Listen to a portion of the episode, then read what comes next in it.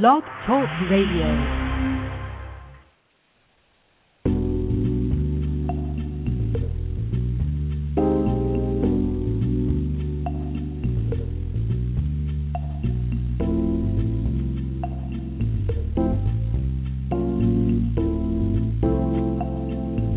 Good morning, and welcome to today. It's your girl, Cy Brown, checking in for SheEOs Rock. Yes, my name is Cy Brown.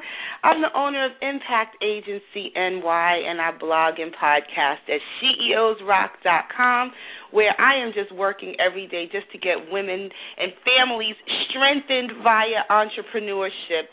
Right? Right.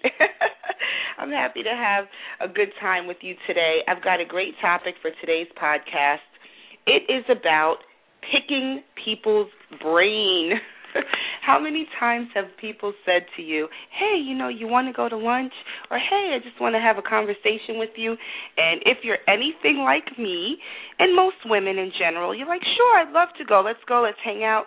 And sure enough, the conversation switches to business. This is really for women who are consultants, women who are speakers and experts and thought leaders, kind of in the same space as myself. And you think about how innocent it really is, where you're just sharing and helping other women grow.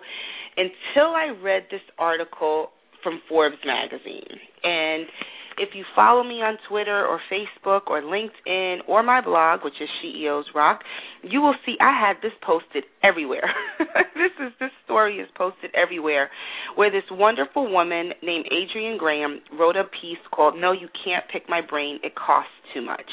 So for those of you that may have missed it, I will share with you today the gist of the article and really leave it open for discussion on my blog because this is a very sensitive spot when it comes to pricing and sales as it relates to running your business. So I think there's a lot of validity, not I think, I know there's a lot of validity when it comes to what Adrienne is talking about. So sit back, relax. I'm going to read it to you, and and I'd love to hear your thoughts. Uh, hit me up on my blog, SheEOsRock.com, or you can definitely uh, follow me on Facebook, Facebook.com forward slash Cy Brown today.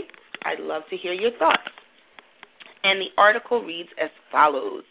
I love giving advice. I write blogs, articles, and a newsletter. I host a radio show. I tweet, Facebook, and share nuggets of advice almost daily. So, what is it in all of that that would make someone think they could still have the right to pick my brain? I can tell you how I can't tell you how flattering it is to be approached by representatives from major companies seeking my wisdom and advice. If it shows that they're listening and like what I have to say.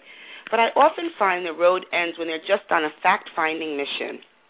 That mission is to pick my brain to gather as much free intel and knowledge they need to make their jobs easier. Not going to happen. Sorry, my brain costs too much to maintain. There's training, classes to attend, reading, parenthetically speaking. I have to buy books gaining certifications, cost of membership so I can network, attending conferences, and mastering my skills that all cost me money. I have to protect my investment. How fair is it for me to give away all the knowledge I've acquired that I use to make my living, pay my bills, and eat? Now, don't get offended. If you do, maybe you deserve to be offended because you're one of those aforementioned brain pickers. There have been many articles written and discussions formed around this very subject. With the internet being so widely available, loaded with free information, people automatically assume that you have to provide information for free.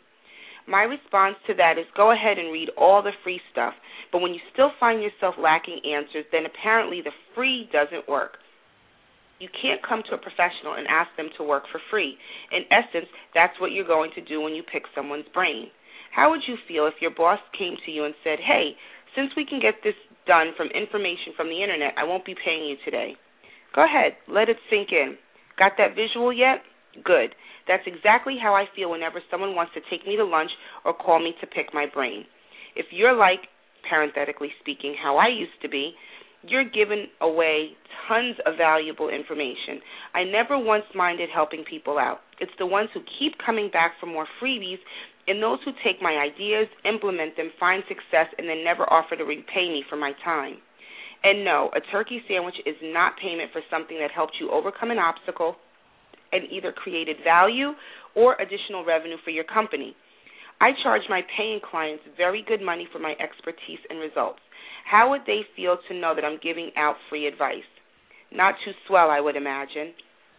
In fact, I hope they don't call me demanding refunds. the most prevalent question I ask, I'm sorry, the most prevalent question I get is how do you draw the line? Deciding the point where you begin to charge is tough, especially if you're just starting out. Know that your value that your knowledge has value.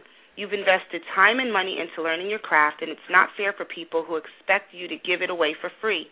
Even friends need to understand there are boundaries.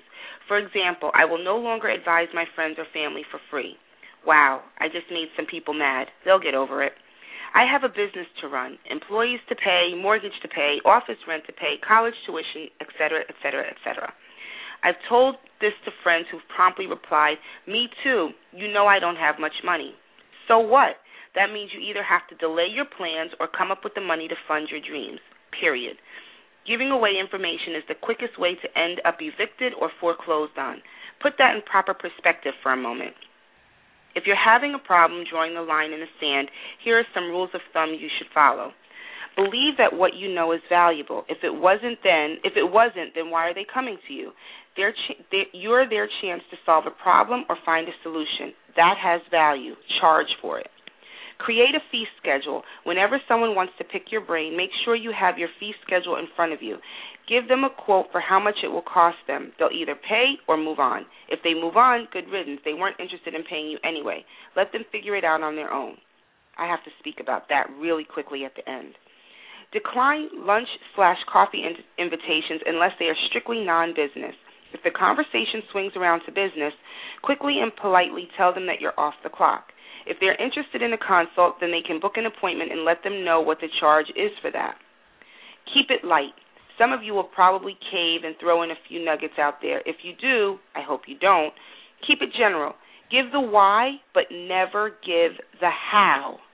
Anything beyond the why and what be, and what comes I'm sorry. Anything beyond the why and what comes with a charge. And don't even point them in the direction to obtain the how. That's shortchanging yourself. Prominently post that there are no freebies. Okay, not in those words, but if you have a blog or a website and even on your social media profiles, make sure you mention that consultations are available at a fee. Exchange for equal value. This puts you in an advantageous bargaining position. If someone requests free information or help, you must feel comfortable asking for an in kind value service. Assess what they have that can be of equal benefit to you. If they're genuine, they should have no problem in an even exchange of knowledge. Only you will know if what they have is equal to what you're giving. Refer them to your free resources. If you write a blog, have published articles, have archived videos or podcasts, or a show in which you dispense advice, refer them to that information. Explain that those are the only free information sources you offer. Anything specific or beyond what's readily available has a cost. Don't be afraid to send them to Google. You can recommend they go to Google or any other search engine or to sites that have articles or information about what they need advice on. You can also recommend a book or magazine that might be helpful. Let them expand that energy, expend that energy that they would have used in meeting you at Starbucks and their answers. Problem is, they'll be overwhelmed with varying degrees of information not fun for them, but when they're ready to put it in proper perspective and implement, they can come to you for a consult, a paid consult. Ask them for a paying referral. If they truly want your expertise, they have to be willing to help you out too. It's the kind it's kind of like an equal exchange point I made above, but they have to pay for it. Before you dispense ask them to provide you with referrals to others who most certainly need and can afford your service. Don't back down. It's hard to say no sometimes, but don't back down. People will know how far they can bend or push you. Stand firm, set your boundaries, and guard your treasures, your brain, and then how and, and what's in it. The minute you compromise, you devalue yourself and your expertise. Most people are afraid to draw the hard lines in the sand for fear of angering a friend or losing a potential client or opportunity. Trust me, if they walk away because they cannot get a freebie, they weren't meant to be a client and there was no real opportunity in it for you anyway. Many in the marketing circles will tell you the freebie giveaway is vital, but it doesn't always lead to a sale. Likewise, giving away what you would do in a given situation during an interview will not necessarily lead you to being hired. It's up to you to determine what you're willing to give away and how much of it. Know your worth, understand your value, stop being taken advantage of, no more freebies. And that was um, uh, written by Adrienne Graham. No, you can't pick my brain. She's authored books and a host of other things. I have to tell you, when I read this, I just said this is exactly what women need to hear. I really want to speak very quickly about uh, a playbook. I I preach this from the top of the ceiling to the basement of the building. You have to create a fee schedule. I call it a playbook. Once you know what your plays are and how much you charge for them, don't deviate. Stay right there. Create these are my service offerings and this is what I charge. And what happens is I was at a dinner party not too long ago and I said to someone that I know how to write a book and I helped someone write a book and she says, "Girl, you need to charge for that." And I said, "That's not what I do. I know how to do it. I can do it, but I'm not making it a service offering because that is taking me away from what my core competency is. That's not in my playbook. I know it's in my playbook. I know what I love to do every day. I know what I do well every day, and I know how much it costs. Create a playbook. And when I do the CEO's work SheEO's Rock workshops, I tell women, go to Staples, get yourself a marble composition book. It's like a dollar. That becomes your playbook. In it, you write down what you offer and how much you charge and you stay there. Unless you unless someone asks you something very specific and you see you can add it to your product mix over the long haul and not just a quick one hit to put money in your pocket i strongly encourage you to turn the business away. And that may sound kind of ooky to turn business away do it because you're working on your brand and I don't believe in compromising your brand for short-term money. To me, it just doesn't work. So I guess the gist of this is know your value, know your work, don't compromise your values for anything. If that's what you charge, that's what you charge. And that's what it is, and people either have to deal with it or they can't. So I really just thought this had value. Wanted to present it to all of you who listen to SheEOs Rock. It's on my blog. So feel free to, you know, log on to SheEOsRock.com, take a look at it. I love you all for listening. And don't forget, we shall pass through this world but once. Any good, therefore, that we can do or any kindness that we can show to any human being, let us do it now. Let us not defer or neglect it, for we shall not pass this way again. I'll see you soon.